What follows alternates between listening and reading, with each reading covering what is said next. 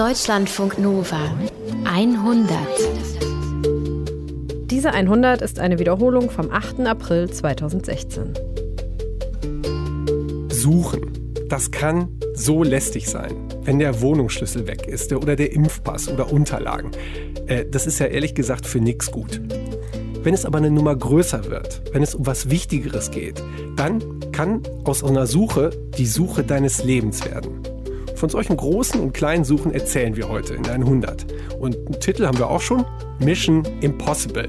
Äh, der lässt aber auch schon ahnen, dass es nicht immer optimal ausgeht mit dem Suchen. Ja, es geht halt immer um so Sachen, wo jeder erstmal sagen würde, das wird halt nichts. Genau. Wolfgang Schiller, du bist 100-Redakteur und wir waren aber zumindest in dem erfolgreich. Wir haben heute drei gute Geschichten gefunden. Was zum Glück keine Mission Impossible ist. genau.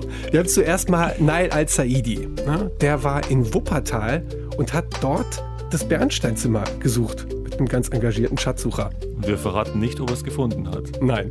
Zweite Geschichte? Ist von Dörte Fiedler. Die hat sich eine Website der BVG angeschaut, die heißt Meine Augenblicke. Und dort können Leute eine Nachricht hinterlassen an die Frau oder den Mann, den sie in der U-Bahn gesehen haben und leider nicht angesprochen. Leider nicht angesprochen. Und Hannah Ende haben wir noch. Dritte Geschichte. Da geht es um einen Goldzug der Nazis, der in einen Tunnel stecken soll in Polen. Auch ob der gefunden wird, verraten wir noch nicht. Das ist die 100 über Suchen Mission Impossible. Ich bin Stefan Beuting. Sag schön, dass ihr zuhört. Deutschlandfunk Nova. My Precious. Mein Schatz. Oh, so zischt der Gollum das wunderbar. Er ist im Herr der Ringe meine Lieblingsszene. Und es ist auch echt genial, wie besessen der in dieser ganz kurzen Szene ist von seinem Schatz. Besessen würde man jetzt Karl-Heinz Kleine nicht direkt nennen, obwohl es da eine Parallele zu Gollum gibt. Beide wünschen sich nichts sehnlicher, als endlich ganz nah bei ihrem Schatz zu sein. Was dem Gollum sein Ring ist dem Karl-Heinz Kleine sein Bernsteinzimmer. Ja, genau das Bernsteinzimmer, wonach alle anderen auch suchen, mit dem Unterschied, Karl-Heinz Kleine, der weiß, wo das wirklich ist. Streng geheim. Nur so viel. Nail al-Saidi, unseren Reporter, den hat er eingeweiht und ihn mitgenommen zur Schatzsuche nach Wuppertal.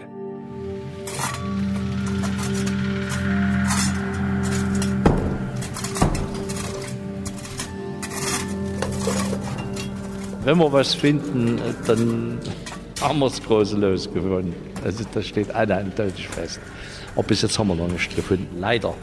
Aber heute könnte es vielleicht soweit sein. Es soll spannend werden, verspricht mir Karl-Heinz Kleine. Taschenlampen und Stirnleuchten flackern durch Katakomben. Eine riesige Fläche, fast ein halbes Fußballfeld. In einem Stollenende buddeln sich zwei Rentner im Liegen vorwärts.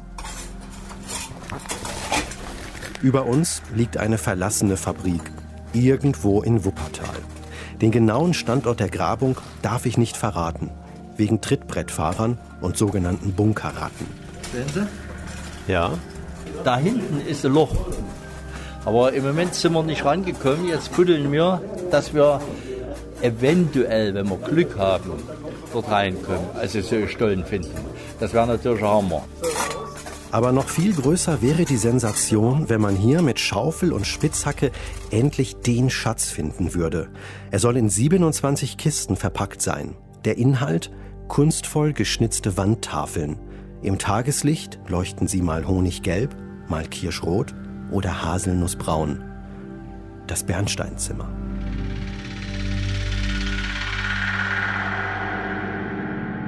Aber Moment mal, das Bernsteinzimmer in Wuppertal? Zuletzt wurde es 1000 Kilometer weiter östlich gesichtet, bevor es verschwand. 1944 war das, in Ostpreußen, im damaligen Königsberg. Warum sucht Karl-Heinz Kleine mit seinen Freunden ausgerechnet hier, in Wuppertal? Der 69-Jährige holt erst einmal tief Luft. Es ist so. Okay, es wird eine längere Geschichte. Der 69-Jährige mit Schnäuzer und Lederjacke stammt aus Sachsen. Kaum zu überhören.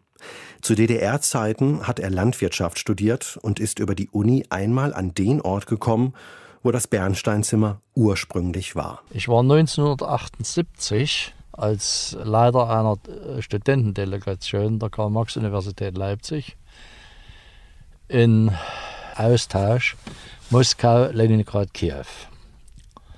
Da war ich in, mit den Studenten auch in Leningrad und da waren wir im Katharinenpalais, wo ich dann den Saal gesehen habe, wo das Bernsteinzimmer drin stand. Ja, das war schon interessant. Gesehen hat er vom Bernsteinzimmer damals natürlich keinen einzigen Krümel. 1941 haben die Nazis die Platten aus dem Katharinenpalast abmontiert und als Beutekunst nach Königsberg gebracht.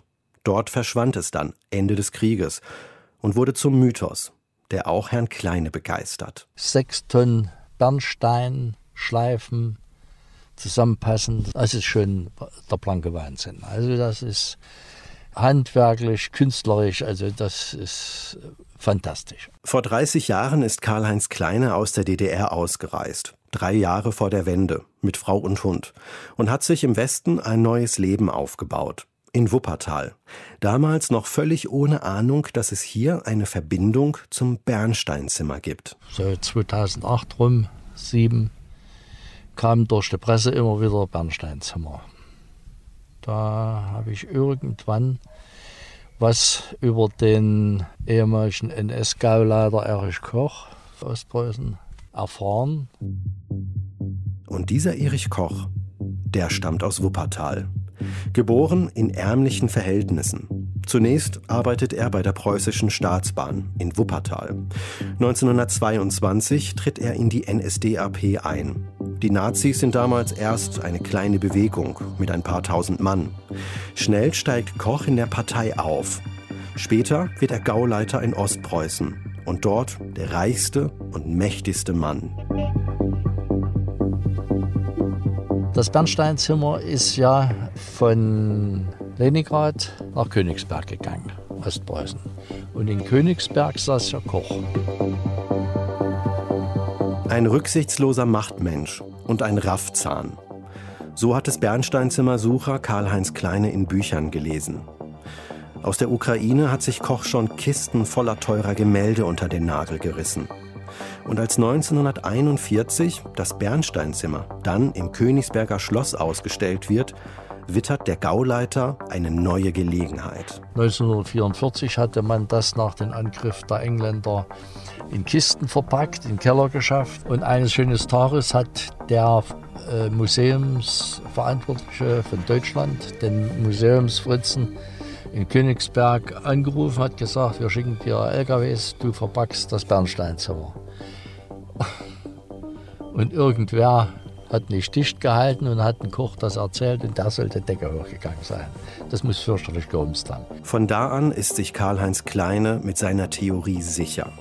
Erich Koch hat sich das Bernsteinzimmer geschnappt und dann weggeschafft. Da der Koch eine hohe Affinität zu seinem Eigentum hatte, habe ich mir überlegt, was hättest du gemacht, wenn du in seiner Situation jetzt mal gewesen wärst? Na, ich hätte doch das dorthin gebracht, wo ich mich auskenne. Und wo kannte er sich aus? Wuppertal. 2008 startet Karl-Heinz Kleine mit seiner Schatzsuche, sogar höchst offiziell. Er schreibt die Stadt an und bekommt eine Genehmigung von der Denkmalschutzbehörde. Bei einem Vortrag in einem Altenheim findet er Mitstreiter, Grottenforscher aus Wuppertal. Mittlerweile suchen sie zu acht das Bernsteinzimmer, sieben Rentner und ein aktiver Feuerwehrmann. Als ersten Ort sucht sich die Gruppe damals einen Tunnel aus, ebenfalls auf einem ehemaligen Industriegelände. Da wurde die Bugspitze der Me 262 gebaut. Das erste Düsenflugzeug Deutschlands, der Me 262. Irgendwann im Krieg wurde die Produktion unter die Erde verlegt. Viele hundert Zwangsarbeiter mussten dort schuften. Platz für 27 Kisten Bernstein könnte es dort auch geben, meint Karl-Heinz Kleine. Und das war unser erster Tunnel, wo wir drin waren, aber wir haben dort keinen Zugang gefunden zu dieser Produktionsstätte. Ja, und dann haben wir Pech gehabt. Insofern kamen dann Leute, die Fledermäuse gesehen haben. Ja, und das war's dann. Da wurde der Tunnel geschlossen. Ende der Durchsage. Kein Zugang mehr möglich. Beim ersten Mal verhindern Tierschützer, dass Kleine und seine Männer auf Schatzsuche gehen können. Aber das Problem mit dem Reinkommen in die alten Gewölbe ist oft viel banaler. Wir haben von der Stadt Wuppertal Bunkerpläne äh, für 170 Bunker und Stollen bekommen. Das ganze Ding hat einen Nachteil. Da steht nur die Straße drin. Noch keine Nummer, kriegt gar nicht. Nicht Straße. Ende. Für diese Fälle gibt es Winfried Fischer im Rentnerteam. Der Pfadfinder unter den Bernsteinsuchern. Mit dem richtigen Riecher. Wenn ich manche Tage losfahre, ganz alleine, da könnte was sein und da ist auch meist was. Ich finde manchmal am Tag fünf, sechs, sieben neue Bunker. Da kann man auch schon sehen, wenn was zugemauert ist, ne? oder wenn da verputzt worden ist, das kann ich sehen. Dass dahinter ein Eingang ist. Nicht nur einen Röntgenblick hat er, sondern auch noch eine ziemlich teure Taschenlampe. Die hat mal knapp 500 gekostet. Wahnsinn. Das ist ein Licht. Da geht ja die Sonne ja an. Ja.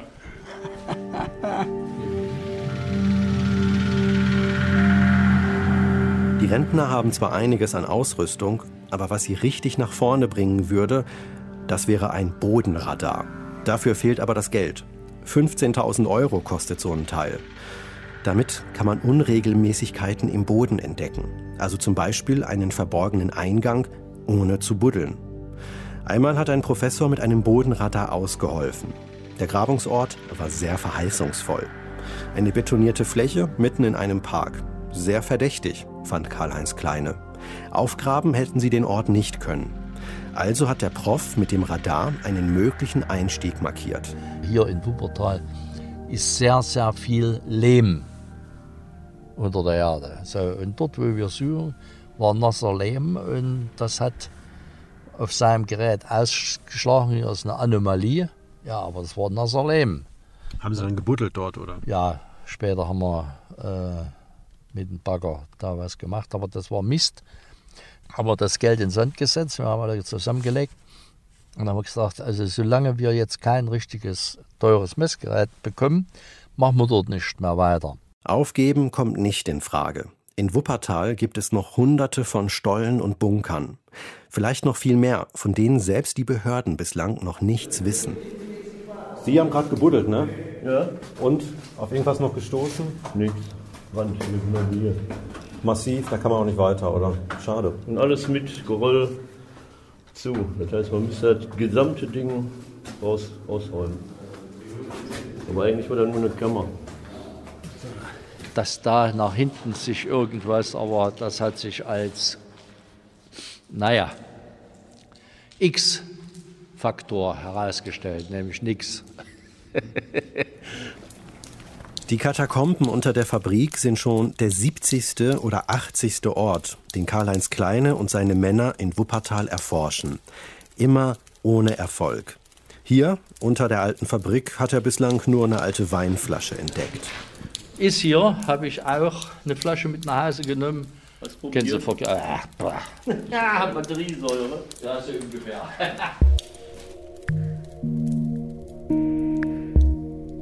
Was wäre denn, wenn seine Theorie um den raffgierigen Gauleiter Erich Koch falsch sein sollte? Die Annahme, dass der Nazi den geheimen Ort des Bernsteinzimmers kenne, fußt unter anderem auf seinem Testament. Darin macht Koch ein paar Andeutungen. Ende des Zweiten Weltkrieges wurde er von den Alliierten verhaftet und zum Tode verurteilt. Das Urteil wurde aber nie vollstreckt. Manche meinen, es hänge damit zusammen, dass Koch mit seinem Wissen über das Bernsteinzimmer gepokert hat und so verschont blieb. Und weil das wie eine Lebensversicherung war, schwieg er. Jahrzehntelang. Mit 90 Jahren starb er in einem polnischen Gefängnis. 1986 war das. Zufälligerweise im selben Jahr, in dem der spätere Schatzsucher Karl-Heinz Kleine aus der DDR nach Wuppertal kam. Was immer der Nazi Erich Koch über das Bernsteinzimmer wusste oder auch nicht. Er nahm es mit ins Grab.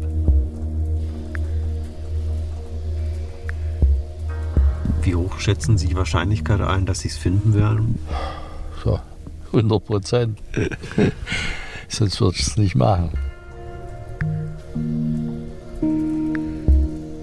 Theorien über das Bernsteinzimmer gibt es mehr als Kisten, in denen es verpackt wurde. Mal heißt es, es sei im Krieg verbrannt oder mit der Gustloff versunken. Andere vermuten, dass es irgendwo verbuddelt ist. Vielleicht in Russland oder im Erzgebirge. Da buddelt auch ein Bürgermeister schon seit Jahren nach dem Bernstein. Aber alles keine Konkurrenz für Karl-Heinz Kleine. Wenn ich nicht recht hätte, habe, dann hätten sie ja die anderen, die schon seit 1900 Stückchen suchen, hätten sie schon lange gefunden. Bis jetzt hat es keiner. Und Warum gehen Sie denn davon aus, dass Ihre Theorie richtig ist und dass Sie es finden werden? ja, ich sage ja, dann, äh, weil die anderen bis heute auch nicht gefunden haben. Nun ja, zumindest machen Herr Kleine und seine Männer nichts kaputt. Jeden Stollen und Bunker, den sie öffnen, den machen sie auch wieder zu. Die Suche nach dem Bernsteinzimmer ist zwar nur ein Hobby von Herrn Kleine, aber dafür ein ziemlich ernsthaftes. Und was ist dann, wenn Sie es dann doch eines Tages finden sollten? Ja, das, das wird schwierig. Also das muss ich ganz ehrlich sagen. Das habe ich so abgegrenzt. Ich werde als erstes meinen Anwalt anrufen. Der muss hinkommen und alles aufnehmen. Zeitgleich werde ich die Presse informieren, dass die hinkommen, fotografieren und filmen und machen. Und dann, wenn ich das alles im Kasten habe, rufe ich die Stadt an und dann sollen die kommen und dann können die machen, was sie wollen. Und dann sage ich so, Sportsfreunde, jetzt möchte ich. Äh, es sieht ja so aus, das Bernsteinzimmer wird zurzeit mit 250 Millionen taxiert. Ja, und davon kriegen wir laut Gesetz Finderlohn 3% vom Wert. So ein paar Millionen Euro, das wäre schon toll für die Rentner. Aber hinter hervorgehaltener Hand verraten sie mir, eigentlich geht es ihnen mehr darum, diese urigen Orte unter ihrem Wuppertal zu entdecken. Doch am nächsten Vormittag wird die Suche nach dem Bernsteinzimmer weitergehen. Da liegt aber ganz schwerer Betonbrocken darauf. Den müssen wir rausholen und da haben wir schon geklopft und da ist unten eine Schleusendecke. So, und da bin ich wirklich sehr gespannt, ob wir morgen was finden. Natürlich wieder an einem verheißungsvollen Ort, den ich nicht verraten darf. Kurzes Update aus der Redaktion. Karl-Heinz Kleine hat das Bernsteinzimmer auch am folgenden Tag leider nicht gefunden. Aber vielleicht wird es ja morgen was oder übermorgen. Die Hoffnung stirbt auf jeden Fall zuletzt. Und Nail Al-Saidi, der exklusiv mit durfte, und wir, die wir ja auch irgendwie mitgesucht haben, wir drücken ganz feste die Daumen. Mission Impossible heißt die Sendung. Und besonders unwahrscheinlich ist das Finden in unserem nächsten Stück. Es geht um dieses Nahverkehrsknistern. Das kann vorkommen, wenn du Bus oder Bahn fährst, dann jemanden anschaust oder angeschaut wirst. Und dann geht das los, wie der wohl so ist, ob die wohl mit mir ausgehen würde, ob der mich vielleicht auch gut findet, tausend Möglichkeiten. Und in dem Moment, wo die Frage kommt, soll ich die ansprechen, erhält die Bahn und es ist zu spät. Aber es war möglich. Diese kleinen Geschichten, wo so wenig passiert, doch so viel möglich ist, die sind schlimm und schön zugleich. Deswegen haben die Berliner Verkehrsbetriebe schon seit einiger Zeit eine Art Internet-Zettelkasten für diese Knistermomente aufgehängt.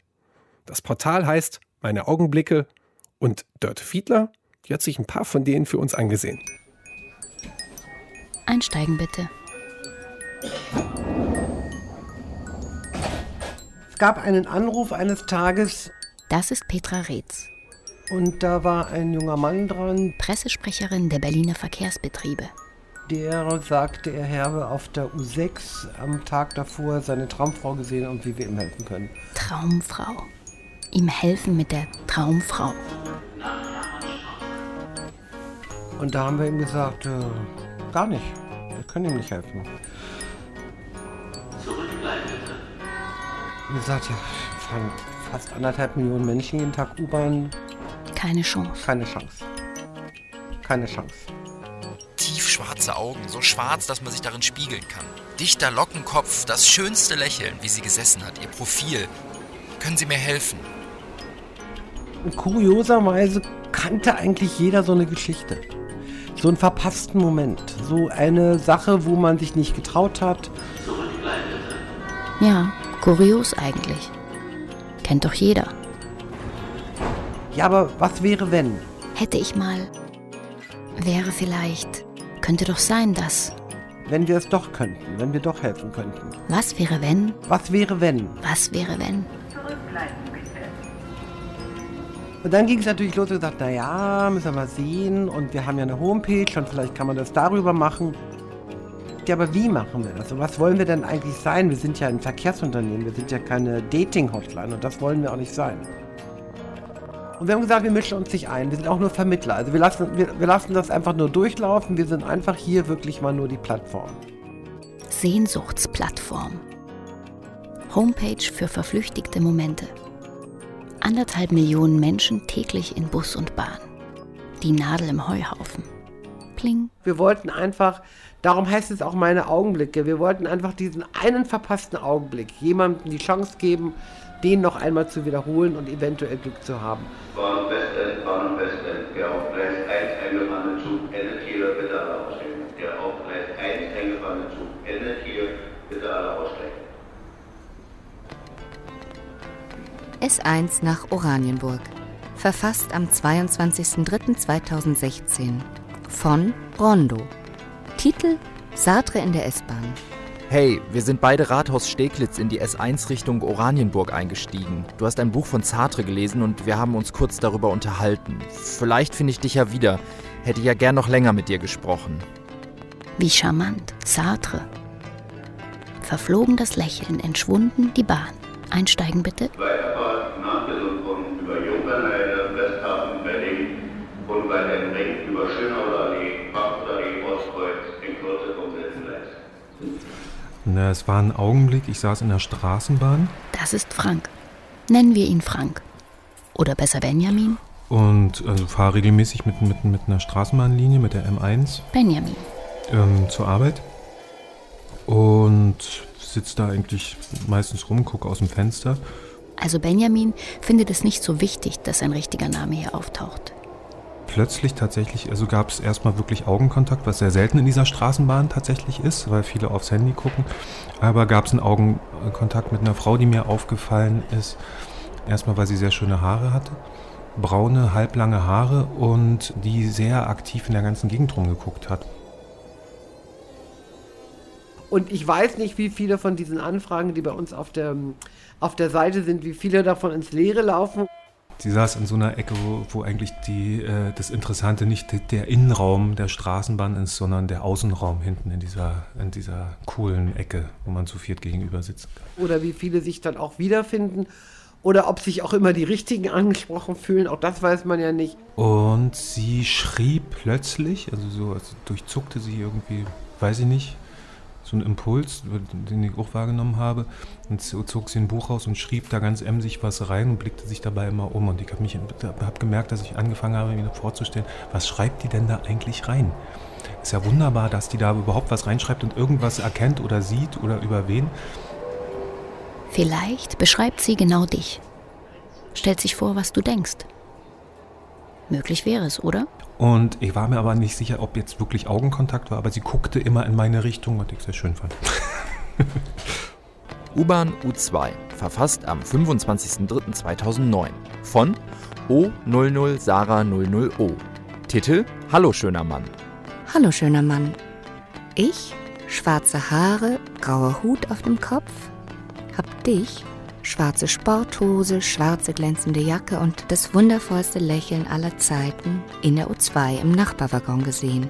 Du hast mich umgehauen, bist aber leider schon statt Mitte ausgestiegen und meine weitere Fahrt war eher trist.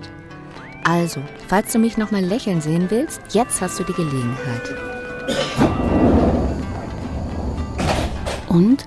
Erkennst du dich? Schöner Unbekannter, durch die Scheibe Lächler? Die Frau mit dem grauen Hut. Beinahe hätte sie dir gewunken. Macht sie nicht, traut sich nicht. Natürlich wird er es lesen. Sicher. Er könnte zumindest. Oder hat er vielleicht gar nicht dich angelächelt? Hm. Ähm, ja. Das ist Nele. Also, ich fahre für gewöhnlich eben mit der S-Bahn. Und ähm, ich steige eben immer im Treptower Park ein. Oft kann man sie am S-Bahnsteig stehen sehen. Blick in die Ferne. Oder fest auf eine Bank gerichtet. Genau, ich ich versuche immer eine S-Bahn zu kriegen, die ich aber immer verpasse, lustigerweise. Also meistens. Und deswegen bin ich genötigt, immer noch zehn Minuten rumzulaufen, was ja immer so ätzend ist, weil man eigentlich überhaupt keine Lust hat, jetzt auf dem Bahnsteig rumzustehen. Und ja, genau. Und äh, irgendwann ist mir der mal aufgefallen, dass der da auch sitzt. Also, dass der äh, schon da ist, wenn ich komme. Und ähm, so ein Zufall. Ja. Das ist doch kein Zufall. Kann das Zufall sein? Und eigentlich weiß ich auch nicht. Ich bin laufe halt immer diese, diesen Bahngang hin und her, weil ich nicht stillstehen kann aus Nervosität, weil ich zu spät komme wahrscheinlich und so. Und irgendwann habe ich immer gedacht, so, ich kann mich eigentlich auch mal hinsetzen und irgendwie eine Zeitung lesen oder was. Warum laufe ich eigentlich immer hin und her? Mein Vater macht das immer schrecklich. Ja, und da habe ich mich da mit auf diese Bank gesetzt. Und äh, ich glaube, der Moment, wo der, ich setze mich hin und er macht so ein bisschen so ein höfliches, äh, ich rutsche mal zur Seite, das war für mich sowas wie ein Augenkontakt, obwohl es eher so ein Körperkontakt war. Also er hat mich wahrgenommen, weißt du, so eine Empathie, ah, da ist jemand. Und dann irgendwie so das Gefühl, wir sitzen nebeneinander. Man könnte sich jetzt ansprechen. Ja. Und ist ja noch ein Stück weiter gewesen irgendwie. Und dann kam halt so eine andere Bahn, gar nicht die Ringbahn, und da ist der eingestiegen. Das war's schon? So einfach ist das? Die Bahn kommt, er steigt ein und ist weg? U7, verfasst am 1.4.2009 von Beach Boy. Titel Rathaus Spandau. Als ich die Rolltreppe runterkam, da sah ich dich schon. Um circa 5.40 Uhr stiegen wir ein. Du konntest dich nicht entscheiden, wohin und hast dich dann schräg gegenüber von mir gesetzt. Du, blond, wunderschöne Augen und hast eine BZ gelesen. Ich, blond, Blaumann und meinen Kaffee in der Hand. Ich würde dich so gerne wiedersehen und hoffe, du liest das hier. Und wer weiß, vielleicht können wir ja mal einen Kaffee zusammen trinken? PS, ich muss dich unbedingt wiedersehen. Du hast mir meinen Tag versüßt. Und was macht Benjamin? Starrt er die unbekannte Schreiberin an? Ich habe nicht gestarrt, ich habe aus dem Fenster geguckt und immer wieder rüber geguckt, weil ich da eben so eine Bewegung immer so gesehen habe. Und dann, dann merkte ich so, dass es vielleicht ja vielleicht auch mir gelten könnte. Ich gehe davon im ersten Moment immer nicht so richtig hundertprozentig aus, aber da dachte ich dann, ja, vielleicht ist das doch, kann das doch ich sein. Vielleicht sah ich sehr sympathisch aus oder sehr verträumt. Und dann äh, habe ich ganz kurz stiegen Leute zu und so der Blick war verbaut und ich habe kurz aus dem Fenster geguckt und dann wollte ich aussteigen und gucken, ob sie da noch sitzt. Und dann war sie plötzlich weg. Und dann dachte ich mir natürlich, hm. Verpasst, versäumt, verflüchtigt. Verträumter Mantelträger sucht. Inzwischen an der S-Bahn. Irgendwann mal wieder war der wieder da. Also es war jetzt im Herbst, haben ja viele so komische Mützen auf irgendwie. Und ist mir aufgefallen, weil ich das so cool fand, dass er so Neonfarben da hat. Das Komische ist ja, dass man eigentlich ja nicht viel vom Gesicht sieht, sondern eher so die Körperhaltung wahrnimmt. Der hat so eine ganz schön, schöne Art zu sitzen. Ist irgendwie nicht so, nicht so sehr männlich, so nicht so, weiß nicht, so breitbeinig oder sowas, aber auch jetzt nicht irgendwie, der macht nicht zu oder so. Also jetzt nicht, dass man sich so vorstellt, dass er so gekauert da sitzt, sondern er hat was ganz äh, frei, so was Leichtes, Freies seitdem ging es mir dann so, dass ich eigentlich schon gar nicht mehr versucht habe, meine Bahn zu kriegen, weil ich ja wusste, dann habe ich irgendwie die Gelegenheit, den da zu sehen. Ich habe tatsächlich sowas erlebt, das war natürlich schon ein halbes Leben her. Äh, da saß ich in einem Zug und äh, hatte einen Blickkontakt und dann stieg diese Person aus. Und witzigerweise saß mir gegenüber damals eine ältere Dame, vermutlich nicht äh, viel älter als ich heute bin, und und sagte plötzlich, steig aus. Steig aus. Und ich habe das nicht gemacht. S1, verfasst am 28.03.2016 von Passenger S1, Titel Du mit Bruder, ich mit zwei LPs unterwegs. Bin ich schon mal so nett angelächelt worden zwischen Schöneberg und Lichterfelde West. Du, weiblich, mit roter Jacke, Mütze und hoffentlich deinem Bruder oder Cousin oder was auch immer, hast diplomatisch versucht, ihm beizubringen, dass er sein Leben auf die Reihe bekommen soll. Ich gegenüber mit Rod Stewart LP auf dem Schoß, sehr bemüht, nicht bemüht auszusehen. Zwinker-Smiley. Bunter Schal, dunkle Jacke. Verdammt, ich würde dich gern wiedersehen. Du trinkst doch Kaffee? Smiley, you made my day. Thank you. Und der Mützenmann am Treptower Park? Wie oft habt ihr jetzt schon nebeneinander gesessen? Fünfmal? Sechsmal? Siebenmal? Ja, und ich glaube, gerade weil man eben so, so doof nebeneinander sitzt, ohne irgendwas zu machen, entsteht da sowas. Ich meine, es ist ja jetzt auch so eine kalte Jahreszeit, wo man das Gefühl hat, die eigene Körperwärme strömt so aus. Und da bilde ich mir immer ein, dass zwischen uns so eine, also zwischen den Armen und so, es könnte so wie so eine leichte Berührung geben, aber die muss es noch nicht mal geben, um so eine gewisse Wärme zwischen einem, zwischen sich zu haben, die so, so kristallin und knispert und so. Kristallines Knispern.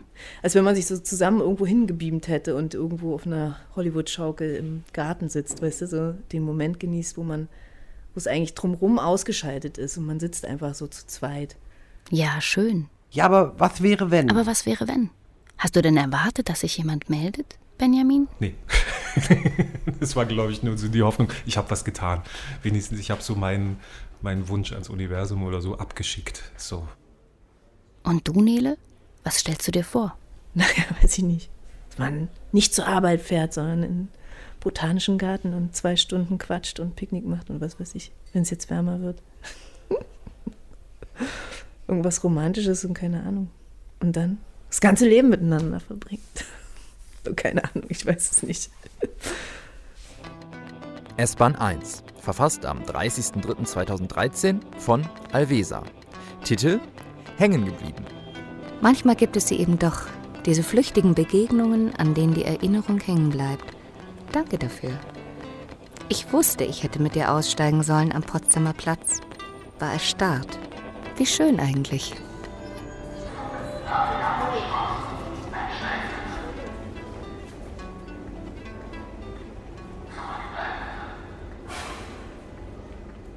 Verflogenes Lächeln, verschwunden die Bahn. Dörte Fiedler über Berliner Nahverkehrsaugenblicke in 100, über Suchen und wahrscheinlich nicht finden. Die Suche nach dem Goldzug der Nazis im polnischen Wałbrzych, das funktioniert als Teaser. Nicht nur für die 100 hier, es geht eigentlich schon fast in Richtung Indiana Jones. Aber in dem Fall sind das keine Stichworte aus einem Drehbuch, das ist real, das findet gerade statt. Wałbrzych liegt in Polen, direkt an der Grenze zur Tschechischen Republik. Das Örtchen war bis vor einem Jahr, sagen wir mal, eher verschlafen. Bis zu dem Tag, als zwei Schatzsucher auf einmal irgendetwas von einem Goldzug erzählen. Ein Zug, den die Nazis damals mit Gold- und Kunstschätzen vollgeladen hätten und der jetzt in den Tunnel stecken würde. Seitdem ist in Wałbrzych nichts mehr so, wie es einmal war. Unsere Reporterin Hanna Ender, die hat für uns sich auf den Weg gemacht, auf die Suche nach dem mysteriösen Goldzug. The train is coming from far away, and the gold is dripping from it. Also, diamonds and the guns discovered by some great device. Amateur treasure hunters believe they have found a mysterious Nazi train. Rumors of buried treasure, hidden for 70 years, stashed with gold, had been discovered. Der Zug soll mit bis zu 300 Tonnen Gold beladen sein. Steckt unter der Erde in Schlesien wirklich ein sagenhafter Nazi-Zug? Ein Zug, ein Schatz, ein Medienhype, eine kleine Stadt in Polen. Und eine TV-Moderatorin, die darüber singt. Edita Nawrotzka präsentiert die Nachrichten des lokalen Fernsehsenders Televisia Wałbrzych. Als sich am 28. August 2015 die Meldung verbreitet, man habe einen Zug mit Gold in ihrer Heimatstadt gefunden, stellt sich Editha spontan vor die Kamera und singt ein Lied darüber. Sie ist 29 Jahre alt, hat lange blonde Haare, trägt ein enges schwarzes Minikleid und wenn Editha vom Goldzug erzählt, dann leuchten ihre Augen. Waldenburg ist nicht mehr die dunkle, triste Stadt, die es mal war.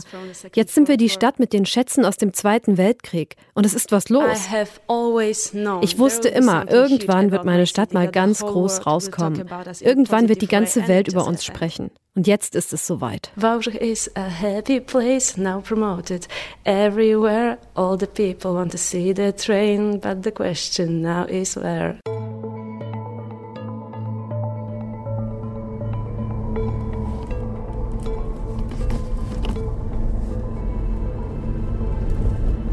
Um mich auf die Suche nach dem Goldzug zu machen, fahre ich nach Niederschlesien in Polen.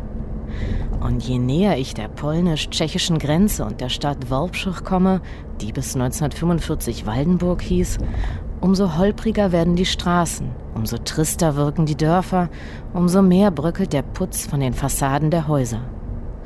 In den Vororten von Walpschuch sieht es immer noch so aus, als sei der Sozialismus gerade erst zu Ende gegangen. Und hier soll ein Schatz unter der Erde sein? Andreas Richter ist derjenige, der glaubt, den legendären Nazizug gefunden zu haben. Er trägt ein Karohemd, hat einen Dreitagebart und sechselt leicht.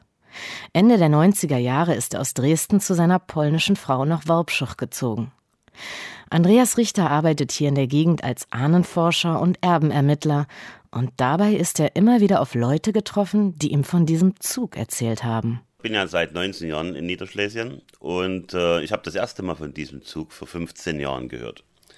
Äh, damals habe ich das natürlich ein bisschen als äh, Legende oder Märchen abgetan. Äh, erzählt wird ja viel. Aber im Laufe der Zeit äh, hat man dann durch viele andere Leute immer wieder dieses Thema ähm, zu Ohren bekommen. Ähm, ja, irgendwann sagt man sich, na, ist ja vielleicht doch was dran. Ein polnischer Minenarbeiter brachte schon 1955 das Gerücht auf, die Nazis hätten einen Zug in einem Tunnel vergraben. Das hätte ihm ein deutscher Kollege erzählt. Die Geschichte war eigentlich immer die gleiche. Also es soll ein Zug gewesen sein, der von äh, Breslau in den letzten Kriegstagen, bevor äh, Breslau eingekesselt worden ist, äh, Richtung Waldenburg abgefahren sein soll und in Waldenburg nie angekommen ist. Also er kann sich ja nicht in Luft aufgelöst haben. Irgendwo muss er ja, äh, muss er ja hin sein. Die Geschichte mit dem Zug geht Andreas Richter nicht mehr aus dem Kopf. Er fängt an zu lesen, zu recherchieren, nachzuforschen. Und dann trifft er Piotr Kopper, einen Polen, der in Wolbsche eine Baufirma besitzt und Mitglied im lokalen Schatzsucherverein ist. Und äh, als ich dann den äh, Piotr kennengelernt habe vor drei Jahren, da ähm, hat er das gleiche Thema auch beachtet und haben wir uns ausgetauscht und äh, dann haben wir gesagt, ja okay, dann überprüfen wir doch einfach, ob an der Geschichte was dran ist. Andreas Richter kennt sich mit Stammbäumen aus, Piotr Kopper mit Betonmischern. Ein perfektes Team. Sie gründen eine kleine Firma mit dem mysteriösen Namen XYZ. Gemeinsam fangen sie an, nach dem Zug zu suchen. Ausgangspunkt der ominöse Bahnkilometer 65 entlang der Strecke Breslau-Waldenburg.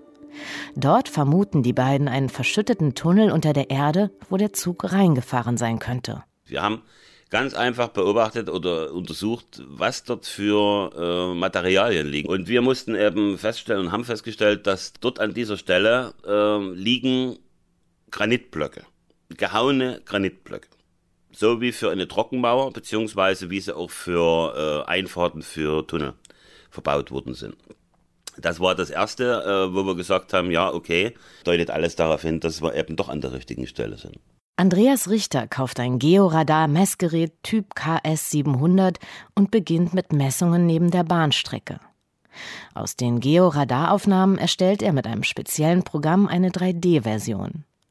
Die Bilder, die dabei entstanden sind, zeigt er mir in seinem Büro. Das liegt im Keller seines Einfamilienhauses und wirkt eher wie eine hochtechnisierte Kommandozentrale. Das sieht ja wirklich aus wie, wie, wie, so, ein, wie so ein Hauptquartier Schaltzentrale hier. Wir haben hier eins, zwei, drei, vier, fünf, sechs Bildschirme. Ja. Oh, okay, gut. Und jeder zeigt was anderes.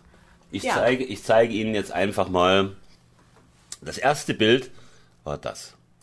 Und das ist die allerletzte Messung gewesen, die wir dort gemacht haben. Hier hat der Björn gesagt, ich sehe einen Panzer. Bei diesem hier. Mhm.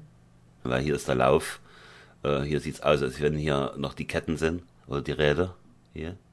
Und das hier unten wie so ein Waggon. Ich sehe gelblich-braune Strukturen, eine unnatürliche Abfolge von großen metallischen Behältern hintereinandergereiht, die tatsächlich aussehen wie Panzer die auf einem Zug stehen. Also dann eure Theorie eher ein Zug mit Panzern drauf. Ich würde mehr in die Theorie gehen, dass da Panzer draufstehen. Hm. Ne? Es kann auch sein, dass ihr die zusätzlich draufgepackt. Keine Ahnung. Deswegen wollen wir ja graben. Ne? Andreas Richter zeigt mir Fotos von typischen Panzerzügen, wie sie im Zweiten Weltkrieg eingesetzt wurden. Und die Ähnlichkeit mit der Struktur auf seinen Messbildern ist verblüffend. Ähm, hier haben wir noch einmal so ein Einzelbild. Das sieht nie aus wie ein Panzer. Doch. Das sieht aus wie ein Panzer.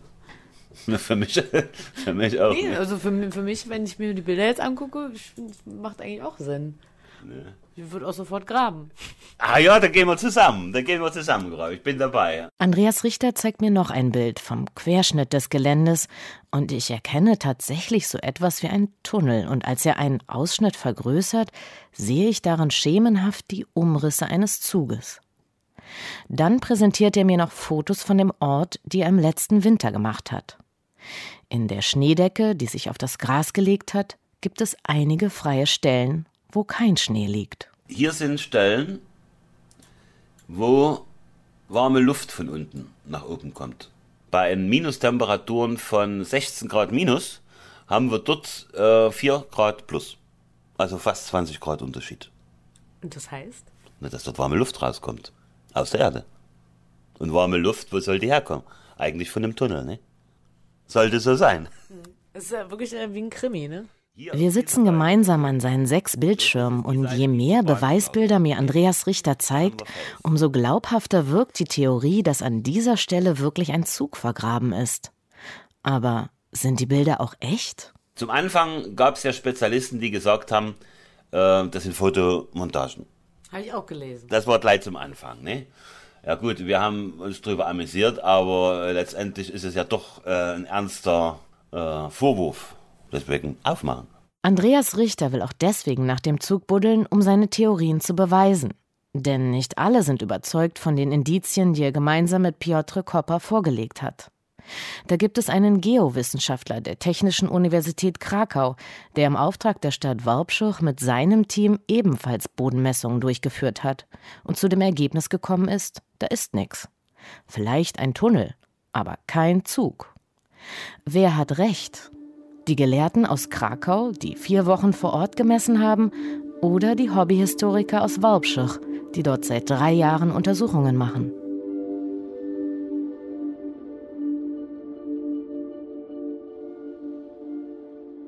Wenn es nach uns gegangen wäre, hätten wir schon im Januar den Bagger genommen und hätten dort aufgegraben. Dann wäre im Januar schon die Sache zu Ende gewesen. Aber so leicht ist das nicht. Andreas Richter und Piotr Kopper brauchen für alles Genehmigungen für die Radarmessungen, für das Fällen von Bäumen. Zurzeit fehlt ihnen noch die Genehmigung der Bahn und die vom polnischen Denkmalschutz. Aber wenn dort nichts ist, warum blockiert uns ständig der Denkmalschutz? Das ist kein Denkmalschutzgebiet, es ist ein Bahndamm. Warum gibt es solche Probleme? Vielleicht weil dort doch was ist. Und die wissen das? Klingt nach einer Verschwörungstheorie. Zwei Hobbyhistoriker gegen die polnische Bürokratie. Aber warum sollten die Behörden etwas dagegen haben, zu schauen, ob dieser Zug wirklich existiert? Ich frage nach beim Rathaus in Walbschich und bekomme keine Antwort.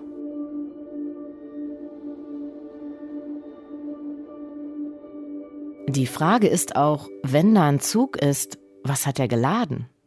Die Goldreserven der Breslauer Banken? die von den Deutschen in einer Nacht- und Nebelaktion in einen Zug gepackt wurden, um sie vor der herannahenden Roten Armee in Sicherheit zu bringen? Oder von den Nazis geraubte Kunstschätze? Das Bernsteinzimmer? The train is coming from far away and the gold is dripping from it. Also diamonds and the guns discovered by some great device. Ja, also diese Geschichte mit diesem äh, Goldzug. Ich meine, das ist durch die Medien gemacht worden. Das haben wir so nie angezeigt. Wir haben angezeigt, dass wir einen, Panzerzug beziehungsweise einen panzerähnlichen Zug gefunden haben, aufgrund dieser Georadar-Bilder. Ich glaube persönlich nicht, und auch mein Kollege glaubt das nicht, dass da drin äh, größere Mengen Gold sind oder äh, Diamanten oder sonst irgendwelche großen Wertgegenstände aus den Banken in Breslau. Wenn, dann wird sich wahrscheinlich hier um äh, Rohstoffe handeln. Also da kann durchaus auch Gold oder Platin dabei sein. Es kann Wolfram dabei sein, ist auch ein Edelmetall von den Produktionsstätten in Breslau. Und es kann sein, dass man diese Sachen ganz einfach auf die Schnelle in diese Waggons verladen hat und vielleicht dann irgendwo in diese Richtung in Sicherheit gebracht hat. Was auch immer in dem Zug ist, Andreas Richter und Piotr Kopper haben vorsorglich schon mal angezeigt, dass sie 10% Finderlohn wollen, wenn sie den Zug finden. Sie sind nicht die einzigen, die Ansprüche erheben. Anfang September 2015 trifft ein Fax im Büro des Bürgermeisters von Worpschoch ein. Absender die World Jewish Restitution Organization aus Jerusalem, die mit der Rückführung des Vermögens von Opfern des NS-Regimes betraut ist. In dem Zug könnte Vermögen sein, das Holocaust-Überlebenden gehört hat. Die Organisation schlägt vor, eine gemeinsame Kommission zu gründen, um die Eigentumsfrage zu klären. Zur selben Zeit meldet sich auch in Moskau ein russischer Jurist und fordert, dass der Schatz Russland übergeben werden muss, falls er auf dem Gebiet der ehemaligen Sowjetunion zusammengeraubt worden ist. Eine Woche nach unserer Anzeige kam die erste Anzeige, wir sind Eigentümer von dem, was da drin ist. Ja, was ist denn da drin? Wissen andere Leute mehr als mir? Also ich, ich weiß es nicht, ich habe keine Röntgenaugen, ich kann nie reingucken. Ich weiß nicht, was da drin ist. So, äh, Russland hat ebenfalls äh, angezeigt, dass sie Eigentümer sind, wenn es sich um Kulturgüter aus Russland handelt. Ist alles richtig. Aber man kann das Feld des Bären nicht teilen, wenn es noch gar nicht erlegt, wenn er noch gar nicht erlegt ist. Geht nicht. Da kommt Piotr. Piotr Kopper klopft an das Kellerfenster des Büros und kommt herein. Ein kleiner, dicker, rundlicher Mann mit rotblonden Haaren, optisch ein totaler Gegensatz zum großen, braunhaarigen Andreas Richter.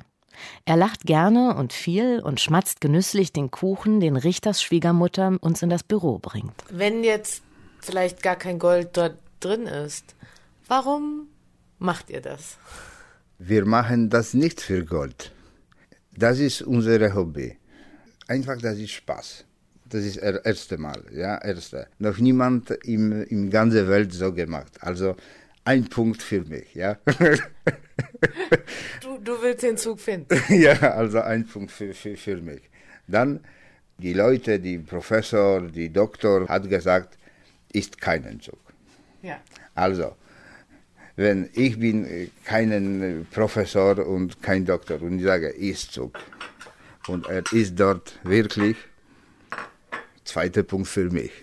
Ja. 2 zu 0 schon. der Traum äh, ist eigentlich der, dass wir endlich aufmachen können, dass wir äh, ein paar Leuten beweisen, dass sie Unrecht haben. Das ist unser Traum. Piotr, was wäre was wär dein Traum? Mein Traum? Mhm.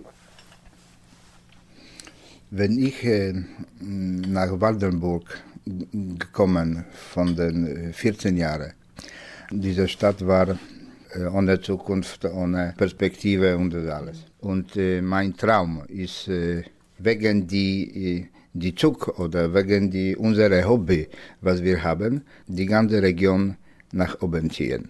Das ist, denke, super Traum.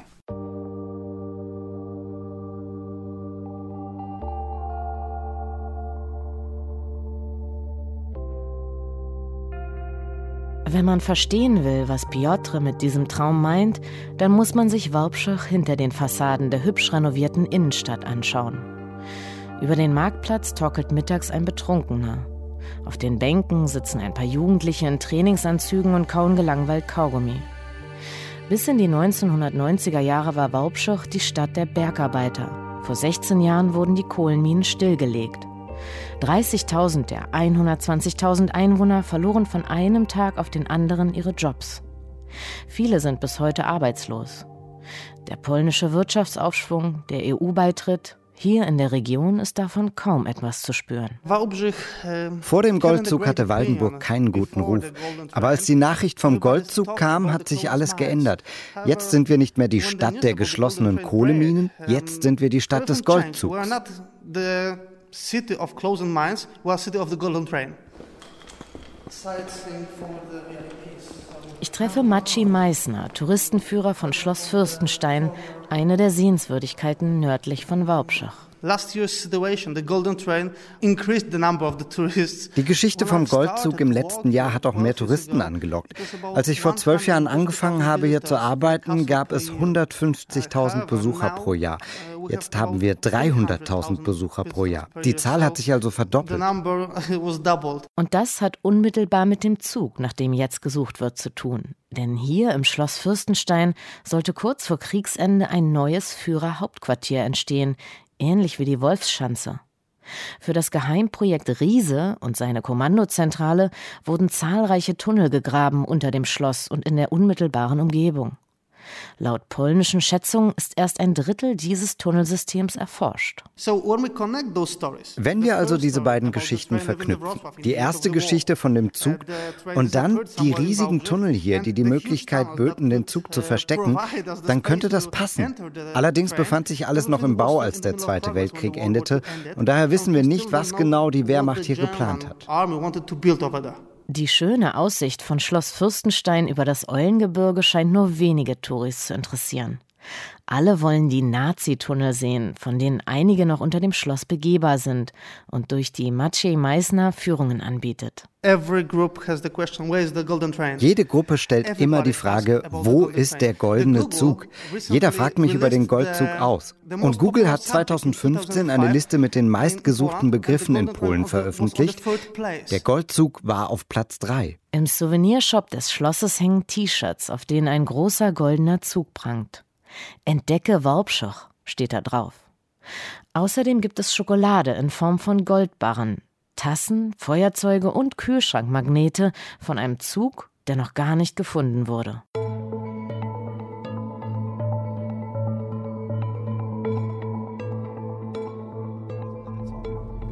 Aber im Normalfall hätten wir sie ein bisschen bezahlt. Andreas Richter will mir jetzt endlich den Ort zeigen, wo er angeblich vergraben sein soll, der mysteriöse Zug.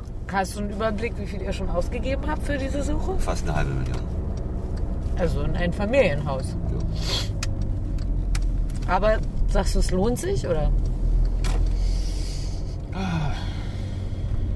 Ich hoffe, dass, ich, dass äh, die Kosten wieder zurückkommen, dass vielleicht und noch ein bisschen Plus mitkommt. Andreas Richter fährt am Stadtrand über eine Brücke und biegt auf einen Parkplatz ein. Also so. Weil hier immer wieder Touristen und Schaulustige hinkommen, hat der Wächter des Parkplatzes jetzt ein großes Schild aufgestellt.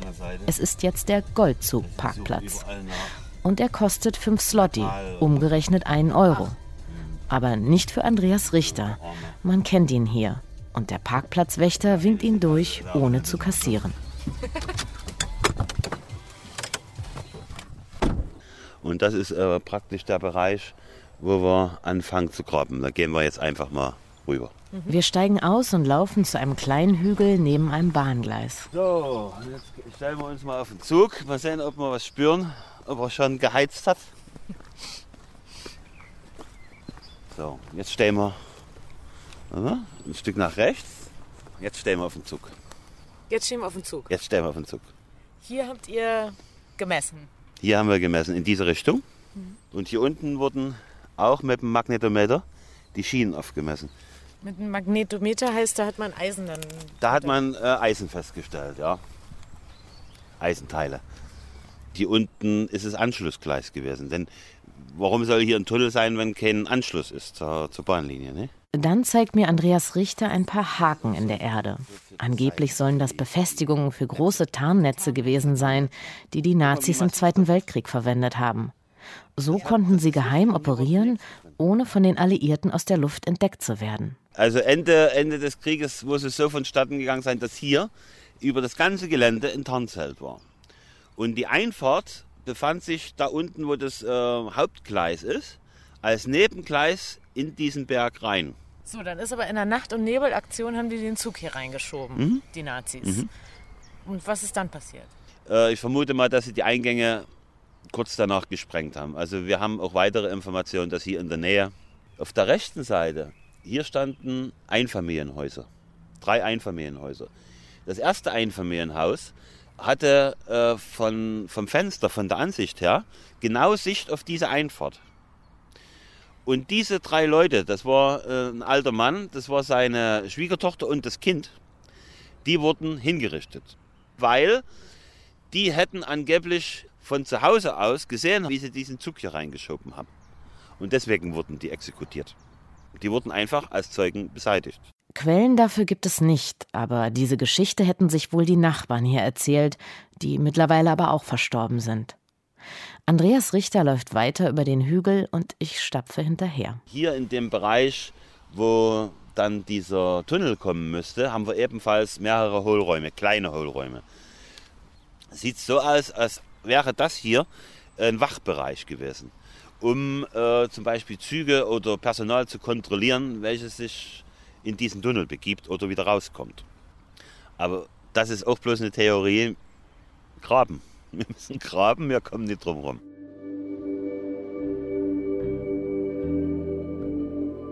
Die Suche nach dem Goldzug.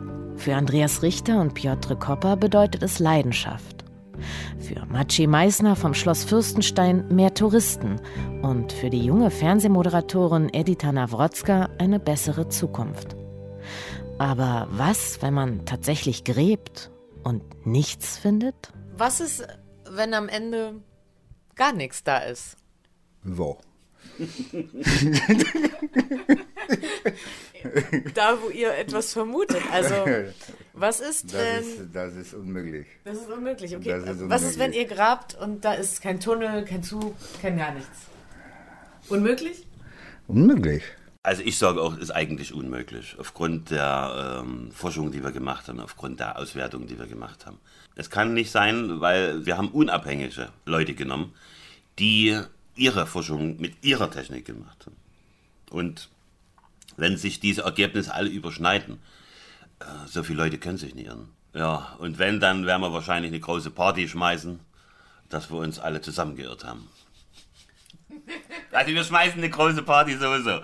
Erstens, wenn wir den Tunnel finden und den ersten Lauf, dann gibt es eine Party und falls dort äh, nur ein Tunnel ist, gibt es eine Party und wenn da gar nichts sein sollte, machen wir auch eine Party. Hanna Ender war das, über das Örtchen Waubschir und wie die dort den wirtschaftlichen Aufschwung finden, obwohl sie nur nach einem Zug suchen. Das war die 100. Mission Impossible. Und ich hoffe, ihr habt heute das darin gefunden, was ihr gesucht habt. Und wenn, dann liegt das zum Beispiel an Hanna Ender, die nach Polen gereist ist, um die Geschichte über den Goldzug zu erzählen. Dankeschön. Danke auch an Dörte Fiedler und die Augenblicke und an Nail Al-Saidi, der mit den Wuppertaler Schatzsuchern nach dem Bernsteinzimmer gesucht hat. Die Online-Redaktion hatte Julia Roche, Technik Alex Stojanov, Redaktion Wolfgang Schiller. Ich bin Stefan Beuting und wünsche euch einen schönen Abend. Als ich mit den Rentnern in Wuppertal unterwegs war und wir das Bernsteinzimmer gesucht haben, dann kam mir die ganze Szene ein bisschen so vor wie Abenteuerspielplatz für Erwachsene. Aber mit einem ganz großen Unterschied, man lernt viel mehr über Geschichte.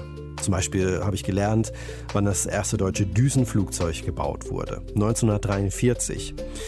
Und dann auch noch so was Wissenswertes wie, wo die Arbeiter in dieser Fabrik, das war ja alles unter Tage, wo die hingemacht haben, wenn die mal mussten, und zwar in Eimern mit Torf. Und zum Glück haben wir davon nichts mehr gefunden. Ich habe Edita Nawrotzka am 1. April im Studio des lokalen Fernsehsenders besucht, wo sie arbeitet. Und da saß sie kichernd an ihrem Schreibtisch. Der Sender hat sich nämlich einen kleinen Aprilscherz erlaubt und auf seiner Webseite die Nachricht verbreitet, dass heute mit den Ausgrabungen des Goldzuges begonnen wurde. Dazu haben die Grafiker des Senders dann so eine Fotomontage entworfen, die einen Bagger auf dem Hügel zeigt, wo man den Zug vermutet. Und das hat natürlich einen riesen Rummel ausgelöst. Edith hat mir erzählt, dass sie in der Redaktion sofort Anrufe von amerikanischen Fernsehsendern bekommen hat, die aus den USA sofort Reporter nach Warpshire schicken wollten, um darüber zu berichten. Und äh, damit diese Reporter nicht sofort ins Flugzeug steigen, mit der gesamten Fernsehcrew angereist kommen, musste sie dann erstmal erklären, dass das nur ein Aprilscherz gewesen ist, der aber richtig gut funktioniert hat. Also im Vorfeld zu diesem Beitrag habe ich mir überlegt, ob ich solche Momente kenne, ob mir sowas passiert ist. Und dann sind mir tatsächlich nach und nach immer mehr eingefallen. Nicht jetzt unbedingt in der U-Bahn, aber auch so andere Momente, so kleine Zettel, die plötzlich an meinem Fahrrad steckten oder jemanden, dem man mal hinterhergelaufen ist, eine halbe Stunde lang ohne was zu tun und nur so geguckt hat. Oder man ist immer wieder mit dem Fahrrad an einem Haus vorbeigefahren, weil er da einmal auf der Treppe gesessen hat und gelächelt und dann eigentlich nie wieder. Das Schöne an solchen Momenten ist ja auch die Folgenlosigkeit, die damit verbunden ist. Dass eben nichts passiert eigentlich und auch nichts passieren muss. Und wenn dann da die Realität wirklich einbrechen würde, wüsste man vielleicht tatsächlich nicht, was man zueinander sagen sollte und es wäre alles eher enttäuschend. Und so ist es halt wundervoller Stoff für Tagträumereien. Man hat ja so im Kopf so Szenarien, sowas wie jetzt schüttet mir der Kaffee aus und jetzt muss er reagieren oder so, aber dann letztlich so die Ausführung dessen habe ich mich nie getraut, weil ich immer das ist zu albern. Man denkt sofort an ZDF Nachmittagsserie. Das wäre zu konstruiert oder zu auffällig irgendwie. Ist komisch, aber vielleicht ist es. Ähm, steht's noch aus. Ich weiß nicht. Ich denke, da vielleicht kann man mal was machen, wie eben einfach zwei Kaffee kaufen und sagen, bitte oder so. Aber ich weiß nicht, ob ich mich traue. Deutschlandfunk Nova 100. Jeden Sonntag um 16 Uhr. Mehr auf deutschlandfunknova.de.